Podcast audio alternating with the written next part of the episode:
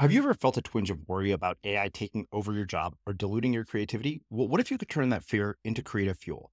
We've just published an amazing new ebook called The Four Keys to Success in an AI World. And this is more than just a guide, it's a deep exploration into the human skills that AI can't touch, the skills that are essential for standing out and thriving, no matter how much technology evolves. We're talking about real differentiators here like creativity, emotional intelligence, critical thinking, and much more. Inside, you'll find actionable insights and strategies to develop these skills, whether you're a creative person, a business person, or just simply someone who loves personal development. This isn't a story about tech taking over, it's a story of human creativity thriving alongside AI. Picture this AI as your creative co pilot, not just as a tool, but a collaborator that enhances your unique human skills. The Four Keys ebook will show you exactly how to do that and view AI in a new way that empowers you instead of overshadows you. Transform your creative potential today. Head over to unmistakablecreative.com slash four keys. Use the number four, K E Y S. That's unmistakablecreative.com slash four keys and download your free copy. A lot can happen in the next three years. Like a chatbot may be your new best friend. But what won't change? Needing health insurance. United Healthcare Tri Term Medical Plans are available for these changing times Underwritten by Golden Rule Insurance Company, they offer budget-friendly, flexible coverage for people who are in between jobs or missed open enrollment. The plans last nearly three years in some states, with access to a nationwide network of doctors and hospitals. So for whatever tomorrow brings, United Healthcare Tri-Term Medical Plans may be for you. Learn more at uh1.com. This is Paige, the co-host of Giggly Squad, and I want to tell you about a company that I've been loving, Olive and June. Olive and June gives you everything that you need for a salon quality manicure in one box. And if you break it down, it really comes out to $2 a manicure, which is absolutely insane. It's also so easy to get salon worthy nails at home with Olive and June. The difference between how your nails used to look when you did them yourself and now with the Mani system is a complete game changer. The best thing about Olive and June too is it's a quick dry. Dries in about one minute, lasts for five days, and full coverage in up to one to two coats. Visit oliveandjune.com slash perfect Mani 20 for 20% off your first system. That's oliveandjune.com slash perfect Mani 20 for 20% off your first system system. Burrow's furniture is built for the way you live. From ensuring easy assembly and disassembly to honoring highly requested new colors for their award-winning seating, they always have their customers in mind. Their modular seating is made out of durable materials to last and grow with you. And with Burrow, you always get fast, free shipping. Get up to 60% off during Burrow's Memorial Day sale at burrow.com slash ACAST. That's burrow.com slash ACAST burrow.com slash ACAST. Imagine the softest sheets you've ever felt. Now imagine them getting even softer over time. That's what you'll feel with Bowl and Branch's organic cotton sheets. In a recent customer survey, 96% replied that Bowl and Branch sheets get softer with every wash. Start getting your best night's sleep in these sheets that get softer and softer for years to come. Try their sheets with a 30-night guarantee. Plus, get 15% off your first order at bowlandbranch.com. Code BUTTERY. Exclusions apply. See site for details. Hi, I'm Daniel, founder of Pretty Litter. Did you know cats tend to hide symptoms of sickness and pain? I learned this the hard way after losing my cat, Gingy. So I created Pretty Litter, a health monitoring litter that helps detect early signs of illness by changing colors, saving you money and potentially your cat's life. Pretty Litter is veterinarian developed, and it's the easiest way to keep tabs on your fur baby's health right at home. Go to prettylitter.com and use code ACAST for 20% off your first order and a free cat toy. Terms and conditions apply. See site for details. As creators, we're always on the move. Whether it's a live podcast event, a pop up shop, or a workshop, we're constantly interacting with community, and that's where Tap to Pay on iPhone and Stripe comes in. Imagine this you're at a live event, a listener loves your merch, or a participant wants to sign up for your course on the spot. With Tap to Pay on iPhone and Stripe, you can accept their payments right there and then, right from your iPhone, so there's no extra hardware or no delays. Total game changer. It's not just for creators, any business owner can do this. It's about making transactions smoother and much more personal, growing your business in your way. We've been using Stripe for our products and courses for a long time, and now with Tap to Pay on iPhone, you can take your business to the next level too. So visit stripe.com slash tap iPhone to learn more. Remember, folks, with Tap to Pay on iPhone and Stripe, your business is always at your fingertips. So often we just think, and this is so true in reading, right? That if we just like get the data, we'll make sense of it, right? That we kind of think our brain's like a computer, but that's not really how our brain works. We actually need to find meaning in the work and and we need to ha- like give it some value. And this to me is, is really wrapped up in, in motivation. You know do we see something as meaningful? Is it are we really making sense of it? Um, you know target uh, is that next phase. Um, and what's important about target is that it's really easy to get overwhelmed. Uh, we know from hundreds of studies that it's so important to set goals uh, to measure ourselves against them. Um, and this is really true when it comes to knowledge, right? Like the best predictor of what you're able to learn is what you already know. Develop and extend are really sort of saying, like, let's talk a little bit about practice, right? If we know learning is a struggle, if we know learning is going to be hard, you know, we need to treat it as such. And so if we're reading, we need to ask ourselves questions like, do we really understand this? Could I explain something like this to my friend? If I wanted to, you know, tell a coworker about this cool thing that I read, could I really explain it to them? And then, you know, these final two phases around relate and rethink. Uh, relate is this notion that, you know, really when we think about real learning, right? The learning that you and I care about, the ability of people to be creative. It's about seeing um, analogies about seeing systems. So, are we learning in that way where we think about something in a system, think about something in connections, and then rethink? Is this ultimately like reviewing, reflecting is actually a lot more powerful than we think, and it's a really important aspect to learning, both on the thinking about thinking front. You know, sometimes we're overconfident, and then also, right, we just need these quiet times to engage. I'm Srini Rao, and this is the Unmistakable Creative Podcast, where you get a window into the stories and insights of the most innovative and creative minds who've started movements, built thriving businesses, written best selling books, and created insanely interesting art. For more, check out our 500 episode archive at unmistakablecreative.com. Ulrich, welcome to the Unmistakable Creative. Thanks so much for taking the time to join us. Hey, thanks so much for having me. I'm really thrilled. Yeah, it is my pleasure to have you here. So, I came across your story because you actually wrote in and you told me about a new book that you had just written, uh, which was all about learning. And given that this is a subject I'm incredibly fascinated about, and the fact that I got to read the book and, you know, you go pretty in depth into a lot of things around education, I knew that I wanted to have this conversation. But before we get there, I want to start by asking you what did your parents do for a living? And how did that end up influencing the choices that you've ended up making throughout your life and your career? um, I knew this interview would be a lot of fun from having listened to, to your shows, and, and that was a, a wonderful way to start. So, yeah, my father studied um, material science and basically was a, a, a physicist. And um, my mother acquired a number of degrees, one in home ec and one in uh, Catholic theology. And, you know, they just were were really all about kind of learning growing up. And also was just you know they'd come here really on their honeymoon in a, in a literal fashion. My father got a, a postdoc here in the, the us and then that lasted a year. And then they're like oh maybe we should stay for a little while longer. And now it's you know 40 years later. Mm-hmm. Um, so you come from an immigrant culture, and I'm curious. Uh, you know, I'm always curious, especially people who've grown up with immigrant parents, like what kind of impact that ended up having on choices you've made as well. Because I know it definitely has influenced me in many ways. I fought the influence of my immigrant culture, and I'm curious what yours your experience with it was like. You know, it's such a weird thing because I feel like it's just it's so much an opposite. So I was recently in Germany, and when I'm in Germany, I just feel very American. Like my legs sprawl out, and I'm loud.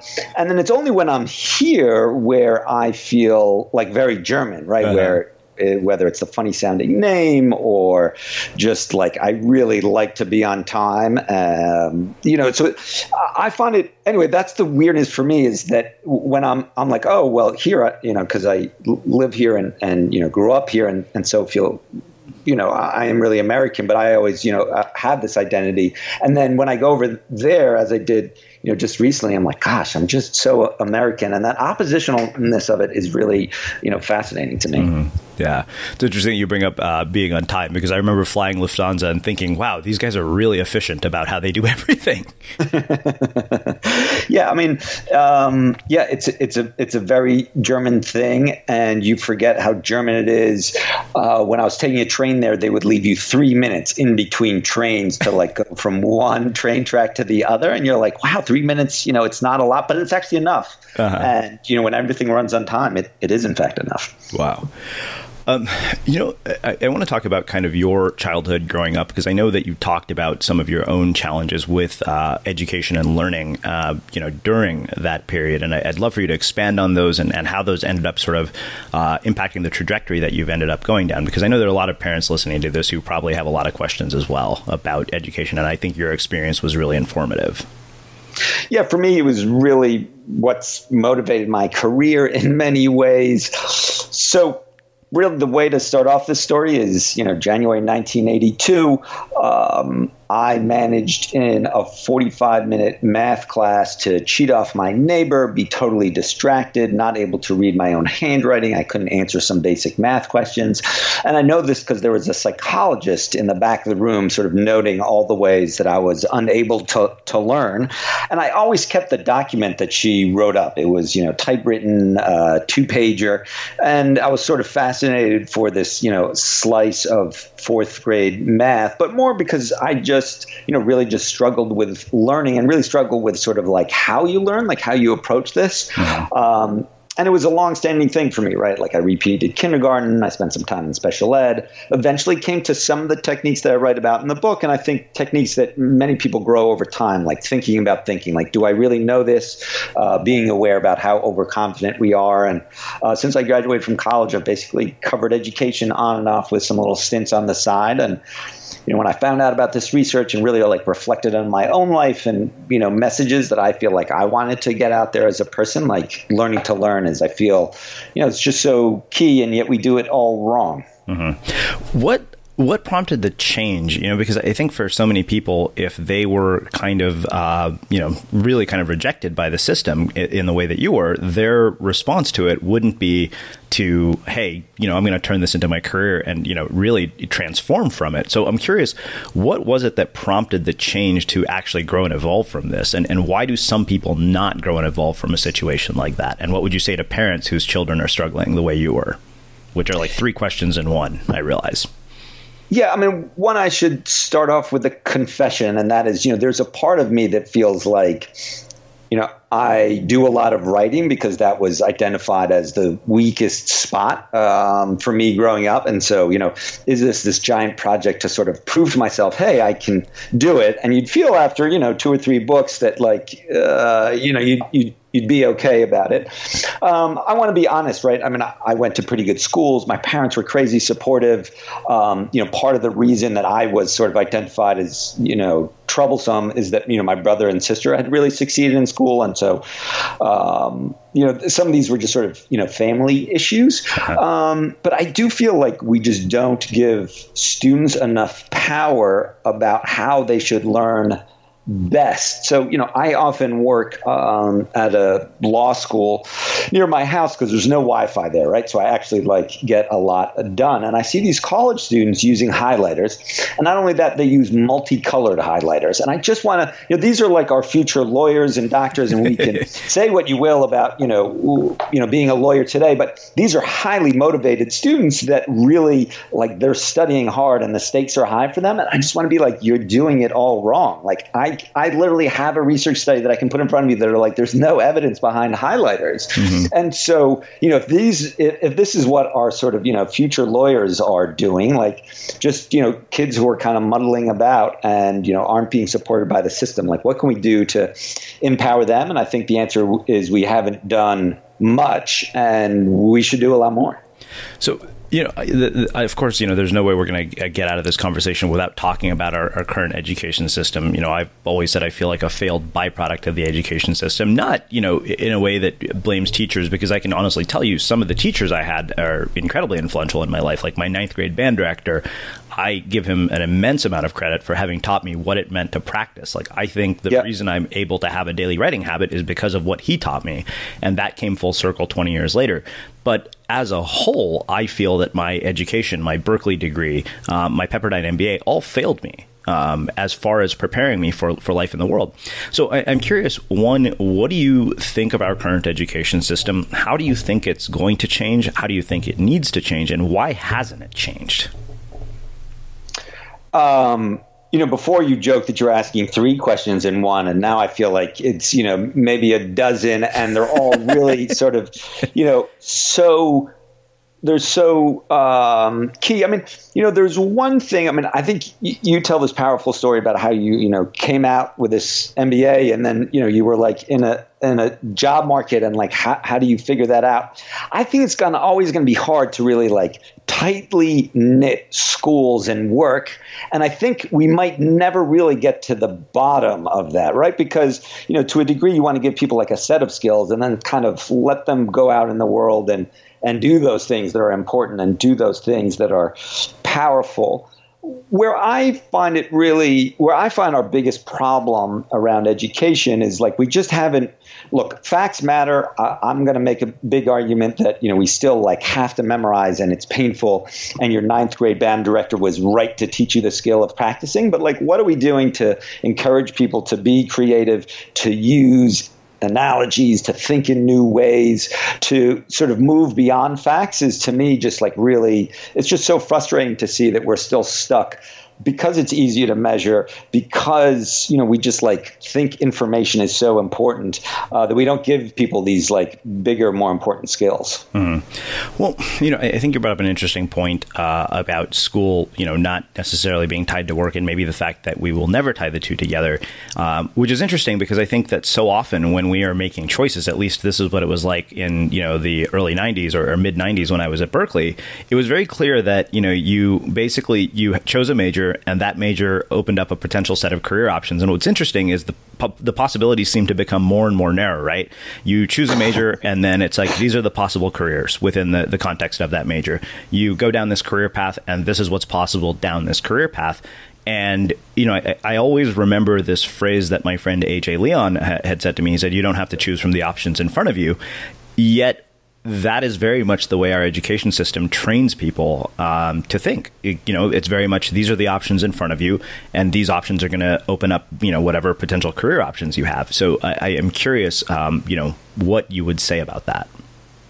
Yeah, it's interesting. I mean, you know, we don't I mean, I think you know you're asking these questions, and, and to a degree, you know, I reach out to you because I feel y- your shared sense of you know we just don't teach people enough the sense of like mistakes are good, mistakes are are powerful, and this is true even in like the smallest way. So my best example for this, and I'm going to uh, put you on the spot here, and that is you know and, and I'm going to be aware at the top that the question is is embedded in, in, in a certain culture. But um, what's the Immaculate Conception about?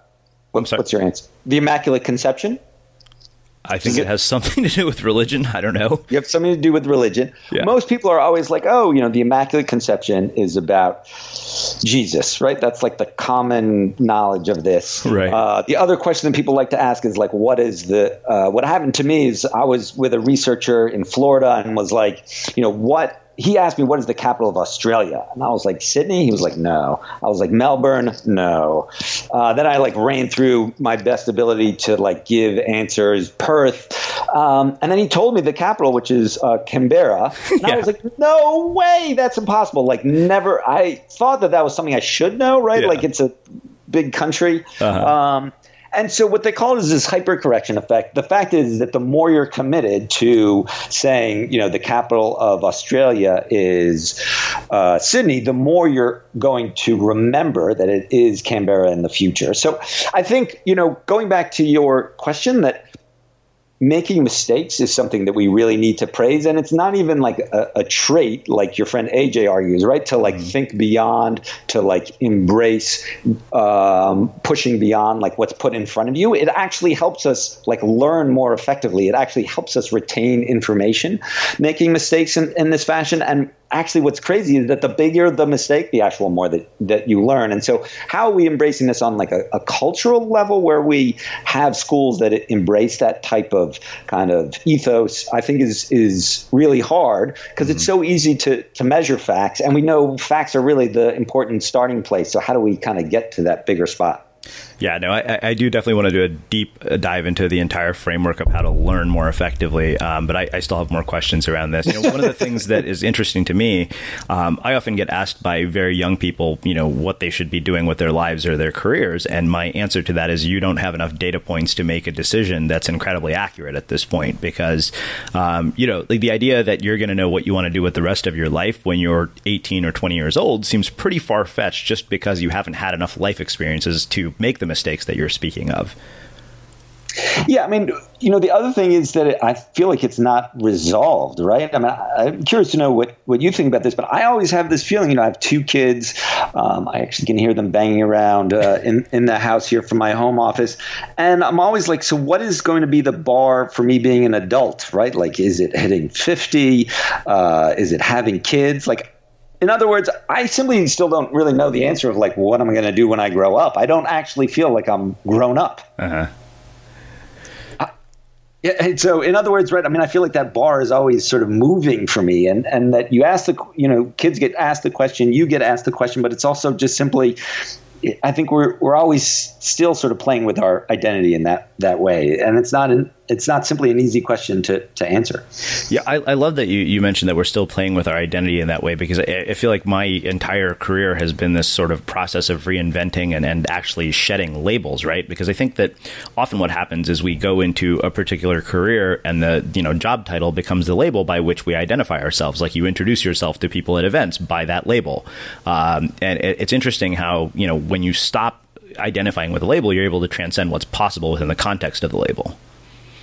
Yeah, no, I mean, I think that that really resonates, right? And the other way to think about it is that right you're really just thinking about sort of the skills that you that right like that bring that type of enjoyment like i really find sitting quietly in a room not interacting with people like wrestling with a thought like that is um, that is enjoyable to me but there isn't a, a label for that right it's not like writer thinker sounds really so like painfully uh, pretentious. It's just like a it is, but I, I like I find that fun. It's relaxing. It feels you know re- rewarding to me, and yeah.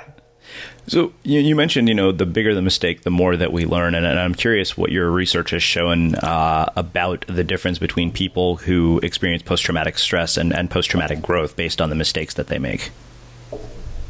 Tell me a little bit more about that question and how you're, you're thinking about it. I want to make okay, sure I, so, I, answer it. Yeah, absolutely. So, you know, you can make a, a, gargantuan mistake. So, for example, I like let's say I fail massively at a creative project. I'll give you an example just for the, the sake of, of our conversation. So, um, you know, we planned an event in 2014, and by all accounts, it was a huge success. You know, sold out in two weeks. You know, 60 attendees, eight speakers. Uh, one of the most rewarding things I'd ever done in my life. And then in 2015, we were not able to have the same event again because we didn't sell enough tickets. Um, you know, it was just a flop. It was very clear we're going to lose a lot of money. And of course, from that experience emerged my latest batshit crazy idea, which is to plan a conference where every single person in the room is somebody that I've interviewed on the Unmistakable Creative. Um, and that wouldn't have come about without the failure of the the second one, you know. And so, to me, that's a sign that okay, I grew from this experience, I learned from this experience, and something positive came out of it. But that's not always the case, I think, for a lot of people when they experience a, a pretty dramatic failure, especially a big one. So, what is it that separates the person who learns from a big failure versus the one who lets themselves be defined by that failure?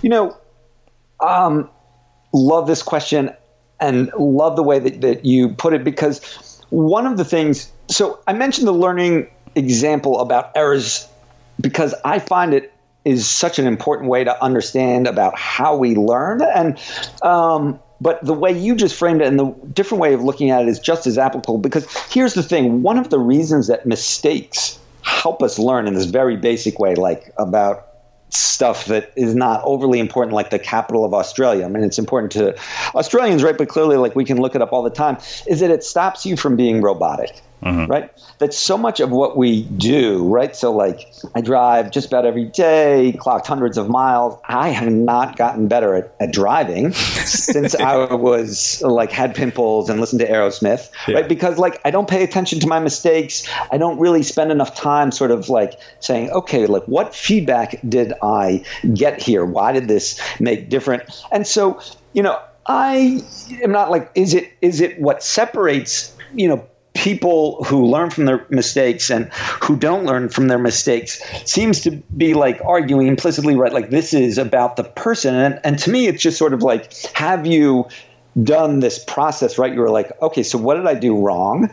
Like has it you know pushed me out of that like robotic way in which we all go around the world because it's just something we need to to do, right? Mm-hmm. Uh, if you drive long trips, you know what I'm talking about.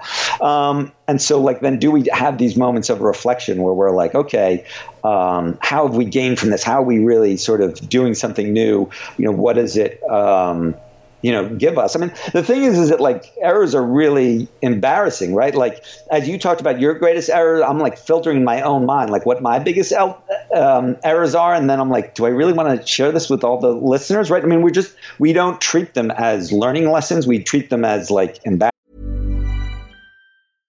imagine the softest sheets you've ever felt. Now imagine them getting even softer over time that's what you'll feel with Bowl and Branch's organic cotton sheets. In a recent customer survey, 96% replied that Bowl and Branch sheets get softer with every wash. Start getting your best night's sleep in these sheets that get softer and softer for years to come. Try their sheets with a 30-night guarantee. Plus, get 15% off your first order at bowlandbranch.com. Code BUTTERY. Exclusions apply. See site for details. This Mother's Day, celebrate the extraordinary women in your life with a heartfelt gift from Blue Nile. Whether it's for your mom, a mother figure, or yourself as a mom, find that perfect piece to express your love and appreciation. Explore Blue Nile's exquisite pearls and mesmerizing gemstones that she's sure to love. Enjoy fast shipping options like guaranteed free shipping and returns. Make this Mother's Day unforgettable with a piece from Blue Nile. Right now, get up to 50% off at BlueNile.com. That's Bluenile.com.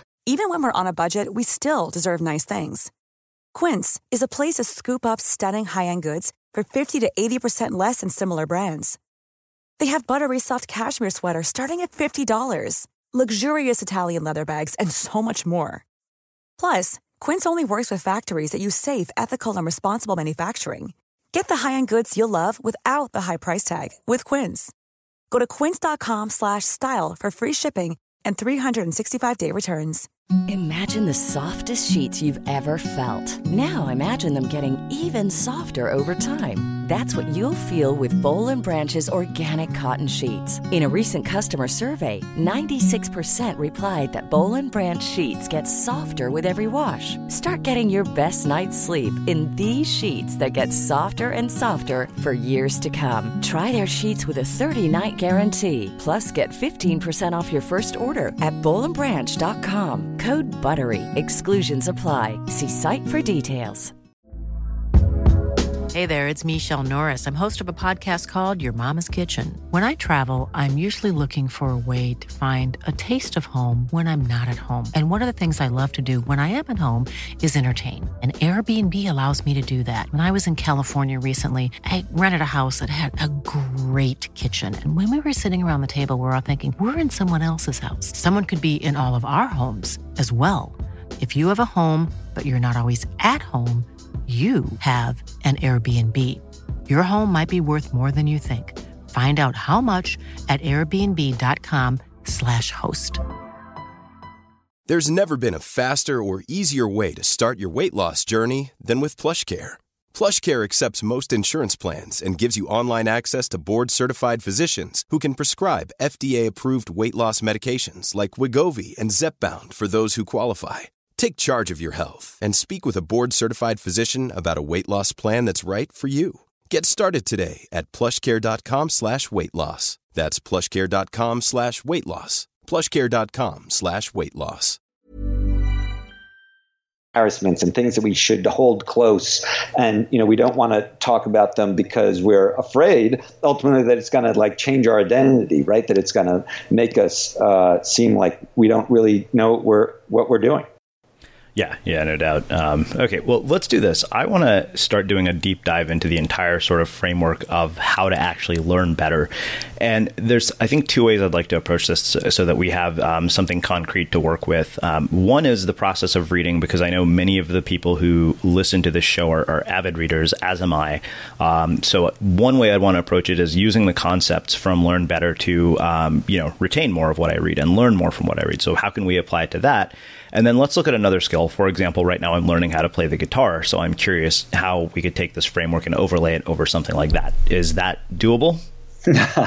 I'm, excited. Let's do it. All right. So let's start with the book. How do we become better learners when it comes to something as simple as reading? Sure. So the book sort of lays out this argument, right, that learning is a method.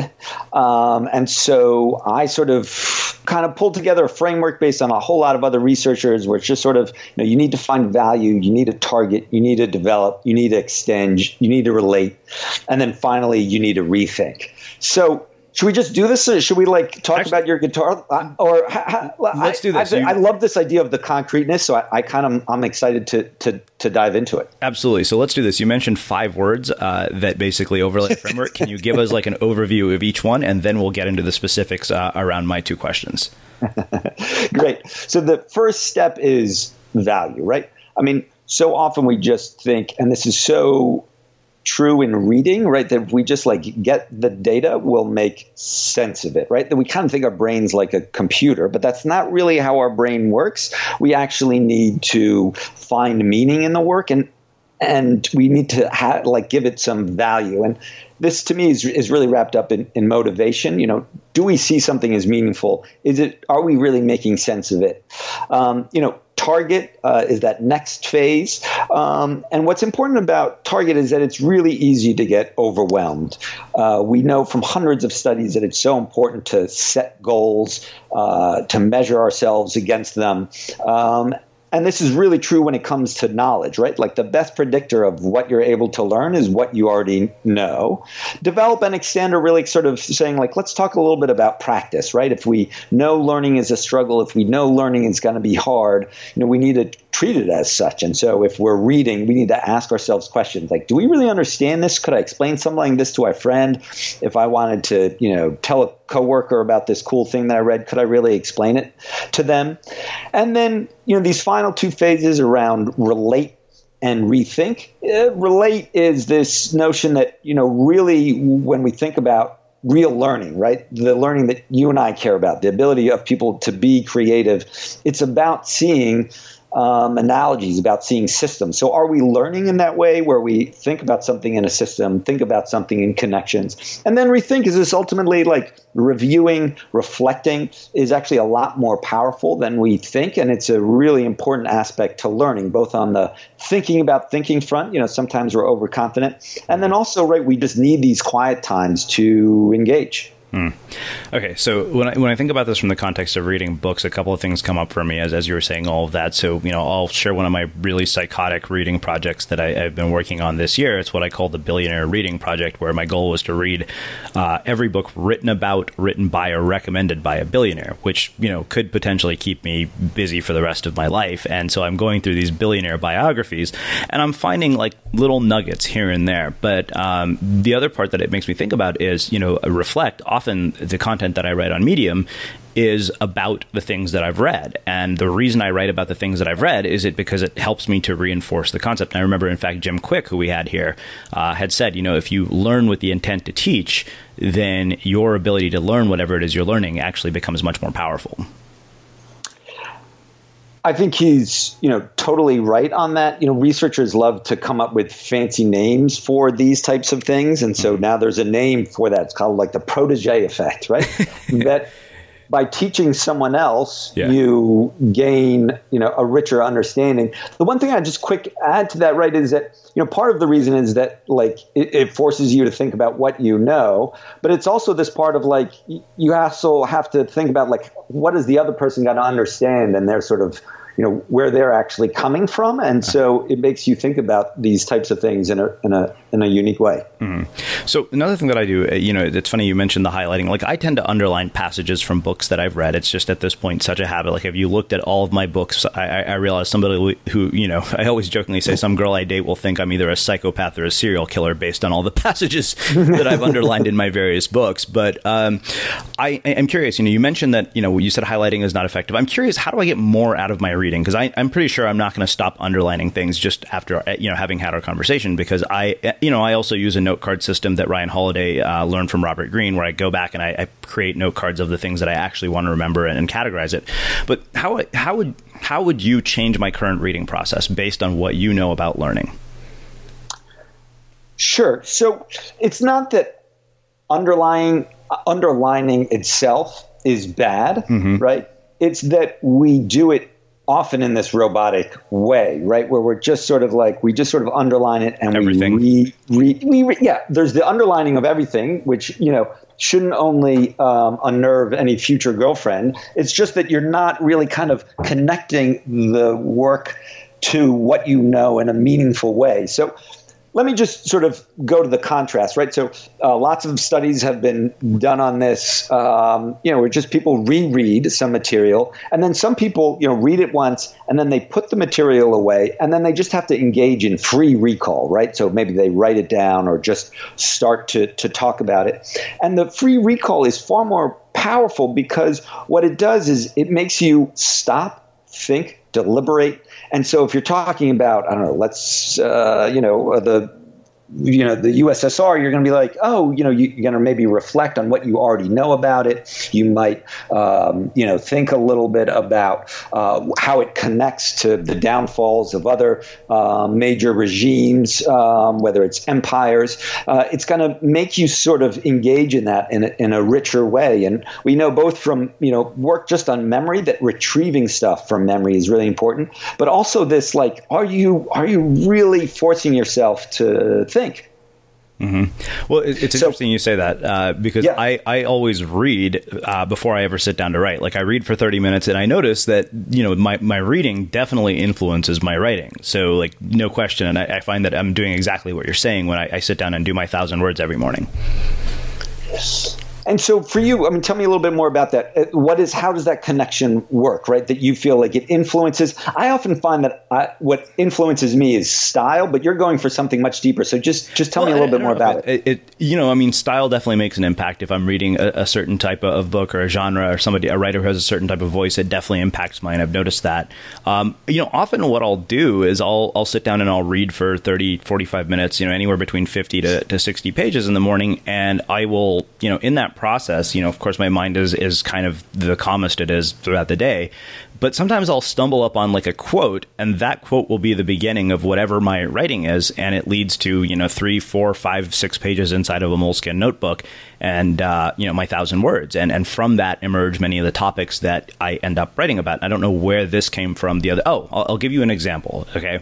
Uh, uh, Steve Magness and a few other guys wrote, uh, or I think his, uh, I don't remember his co-author's name, but they just wrote a book called Peak Performance. And one of the things that I remember underlining in the book was something that Anders Ericsson said is that his research had showed that you know most even you know super high performers were not capable of deep, intense work for more than about two hours a day. Yep. And that sparked an idea for writing a new post um, that I, am already outlining, titled "Why the Human Brain Was Not Designed to Work for More Than Eight uh, for Eight Hours a Day." So that's an example of what I'm talking about. You know, and I think it is a fantastic example of you sort of learning to learn sort of on your own, right? Because what you're doing is, in some ways, um, I'm, I'm, hesitant to riff in this way, but I, I, think you're really kind of actually going through the, the learning to learn process, right? Mm-hmm. You find something meaningful to yourself that like says something about your, um, you know, your own experience, how you can interpret it, right? You're then sort of targeting a specific phrase, like a quote that you're like, oh, this really resonates. And by then kind of developing it with your own thoughts, right? You're sort of saying, oh, is this right? How does this fit with other things that I know? What are kind of riffs that work on this? Where are problems with the author's sort of argument, right? Where um, can we really only work for two hours a day? There are some days where I seemingly can work a little bit longer, but hey, it's the breaks that matter. Or, you know, where are the flaws with that type of argument? And then kind of by putting it out there, right, uh, you're engaging in that type of kind of reflection, or at least, you know, you're, you're putting it out there for other people to respond to. And I think that type of process allows you to really engage with materials in deeper ways. You know, the issue I find, and is that there's so much that we do. Look, so I wrote this book that really tries to argue be an active learner, do the types of things in some ways that that you do. Um, but I was preparing for a speech recently where I had my notes typed up in front of me, and I kept like I don't know if you've done this right, where you just like reread your notes in preparing for the speech because it, it's just comforting, right? You're like, I just I want to make sure I don't forget that line. And really, I was just engaging in this very passive form of learning, right? I'd be much better off like throwing the notes away and just really practicing that type of putting myself out there, seeing if I can recall the information, see if I can respond to it in a in a significant in a significant way. Mm-hmm. Absolutely, yeah. Um, so let's do this. Let's uh, take a look at this through an, another context, which is uh, my guitar playing, which is, is, something that I've done, and I've, it's been fun to, to, ask people like yourselves how I can improve this process. So um, I'll give you the, the, the basic gist of the story. Um, you know, we're we're teaching a course called Finish What You Start, and one of the things that I wanted to do as a part of the course to go through it with the students that we're teaching uh, was pick up an, a new hobby, and and in my case, it happened to be the guitar. And so I, you know, spent a few days fumbling awkwardly, and, and I'm documenting the entire process on Instagram. And you know, I have day one, and yesterday I got to day 35 or 36, and I, I noticed suddenly the things that I had been struggling with were starting to come together. Like, uh, you know, I think the, the, the myelination process apparently has started to take place because my fingers are, are moving faster, and suddenly this thing that I was kind of like, how the hell am I ever going to pick up the tempo on this? I'm able to do it now. Um, so I, I'm curious, based on your research. how can I improve my uh, my process for learning guitar? One thing that is a, a very simple way to get better at practice is called interleaving or mixing up your practice. So I think when a lot of people are, you know, uh, practicing guitar, you know, they'll block their practice. In other words, you might spend an entire day uh, playing Aerosmith, and then the next day, you know, you're um, I don't know. I'm going to stick to classic rock here. You do all Eric Clapton, and then the the third day, um, you know, you, you, you, practice your, your foreigner. Um, and then you, you, you just like, you spend your whole day, you know, practicing that one lick or that, you know, one thing when the evidence is very, very clear from basketball to problem solving that you're much better interleaving. In other words, play a little foreigner, play a little Clapton, uh, play a little Aerosmith in each practice session, right? Because one is this thing that uh, is just a theme that I love to hit again and again. We turn into robots and we need these things to surprise ourselves and so just interleaving in that way helps, but it also helps us get at like the deep structure of something, right? So, you know, when you think about even basic math problems, we often get confused, you know, like uh, seven plus five, if I put it in a word problem versus numerical, you'll you can get a little bit confused because you get confused by the surface features. But the deep feature is the thing that allows us to solve problems, right? The concept of seven plus five equals twelve, and the more that you interleave, right, the more that you mix up Clapton and Aerosmith, the more that you're going to understand that underlying you know quality in that sort of music that allows you to, to solve problems in new ways and so this interleaving is something that you know I've found really powerful for myself. Uh, my practice that I started uh, to try and get better at in in the same way that you picked up guitar was basketball. And you know, just a few days ago, I came across a LeBron James workout session where he practices the same shot like ten times in a row, and I can tell you that does not work. Uh, or it will. it, it, let me just actually rephrase. Let me tell you that I can go to LeBron and be like, dude, there's much better ways to, to practice. And uh, another researcher, I think, put it in a really great way. When you're practicing, never repeat something. That's the cardinal sin. And uh, it's really stuck stuck uh, with me, um, even though I, I, never got close to becoming LeBron James. That's just really interesting because it goes so counter to so many things I've learned about practice, about, you know, and the role that repetition plays. Right. But it's not saying that so one when you're when you're really and when you're on day one of guitar, yeah, um, you know that you know you're, you're going to need to build up to that. But when you're practicing, right? Yeah. Um, you, you're much better off doing sort of like Clapton, Aerosmith, Clapton, Aerosmith, right? So just to make sure that if you do the same lick again and again and again, it becomes repetitive, and just to to break it up, to have little pauses, right? So I'm not saying you shouldn't repeat. I'm just saying you shouldn't practice A, A, A, and then B, B, B. You should okay. do A, B, A, B. So you just become a little bit more engaged. Right, right. Okay, that no, that makes that makes total sense. So um, I want to spend the rest of our time talking about one other area that I think is, is of tremendous importance when it comes to to learning. You know, I, I meant to ask this right after the book question. Um, I want to talk about the role that technology plays in all of this because I personally don't read Kindle books because I found that I don't retain as much. I, the whole experience is very different if I read something digitally versus um, reading a physical book. And you know, some of my favorite authors, people like Ryan Holiday, um, swear by physical books, and he's had a prolific writing career. So I, I, tend to trust a lot of what he has to say about this. And I'm curious uh, what your research has shown about the impact of technology, the role that distraction is playing in, in learning, and, and you know what are the implications of all of this as we as we move forward. I think it's easy to underestimate just how much technology is a distractor. We get more and more evidence, you know, about it every day. My favorite study that I love to cite on this, I think is is wonderful. And here it is. You got a student in a class who, uh, and it's a lecture class, and they can, you know, visit you know the web and, and enjoy all the distractions that the, the web has built. And what they find, in, and has been found now in, in multiple studies, is that those students perform worse. But it actually turns out that even the student who sits next to them and does not have access to the internet also performs worth. In other words, just by sitting next to someone who is engaging in distracting practices actually distracts us and, and limits our ability to, to learn. And so, in my mind, I mean, I think there's so many benefits to technology, but even when we just think about the difference between Kindle and even the, the differences in, in kind of reading Kindle. So sometimes I read on my Kindle and sometimes I read on the Kindle app on my phone. Mm-hmm. And I just noticed that just being able to flick over to my email, knowing that that option is there, makes me a, I just don't get into that real kind of deep reading that causes learning because I'm like, just if I flick over. And if I use the Kindle, I have the same experience than you that I, I, believe paper books are a much richer experience. But to me, it's even fascinating, even on that specific application, right? Whether I use it on a, a Kindle, which is, you know, there are no other apps, um, you know, on there, at least the, the version that I have versus the phone. It's just so easy to get caught down on these mouse little rabbit holes, these little squirrel hunting expeditions.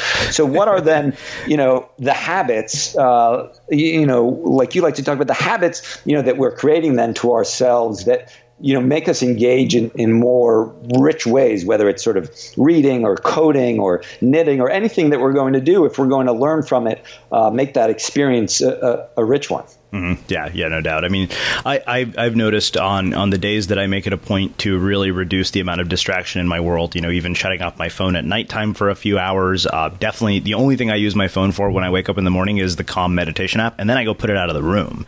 Uh, yep. And I notice just that hour and a half is is probably one of the most productive hours of my entire day. You know, and then you know, and my difficulty is like, how do you protect it in robust ways. So, like you, that's my time to write. That's my time to get things done. I set it out on my calendar, but you know, is it a meeting that's going to come my way? Uh, you know, how do I judge? Um, you know, whether I should take that meeting and. I, I just I I find that the most difficult aspect of it. I, it's sort of like vegetables. I know it's good for me, but I don't do enough in that kind of daily way to to really protect it. Yeah, I uh, I hear you. Um, well, this has been really cool. Like I, I, knew it would be a really fascinating conversation. So I have uh, one final question for you, which I know you've heard me ask. Um, what do you think it is that makes somebody or something unmistakable? You know, on one side, I'm going to say that sort of um, you know ability to to to learn, but you know, just reflecting on on our conversation, and I think you know it's sort of are you open to, to feedback, right? Are you going to learn from your errors? You know, as soon as this um, conversation is over, I'm going to ask you, you know, what feedback can you give to me? I know I make errors. I'm not able to reflect on them in, you know, meaningful ways. But, you know, what are we doing then to get that feedback that's going to make us better? And we can do it in ways that are structural, like so schools, teachers, or you know, just asking our friends or people that we we really um, admire. Mm. Wow. Well, this has been great. Uh, where can people learn more about you, your work in the book? You know what's fun uh, having a name like mine or yours is that there are not that many other um, there are not that many other Ulrich Bosers out there. So just you know hit ye old Google and uh, ye shall find me. Awesome. And for everybody listening, we will wrap the show with that. Thank you for listening to this episode of the Unmistakable Creative Podcast. While you were listening, were there any moments you found fascinating, inspiring, instructive, maybe even heartwarming? Can you think of anyone, a friend or a family member who would appreciate this moment? If so, take a second and share today's episode with that one person because good ideas and messages are meant to be shared. Small details are big surfaces, tight corners are odd shapes, flat, rounded, textured, or tall. Whatever your next project, there's a spray paint pattern that's just right. Because Rust new Custom Spray 5 and 1 gives you control with five different spray patterns so you can tackle nooks, crannies, edges, and curves without worrying about drips, runs, uneven coverage, or anything else. Custom Spray 5 and 1. Only from Rust Here's a cool fact a crocodile can't stick out its tongue. Another cool fact you can get short term health insurance for a month or just under a year in some states.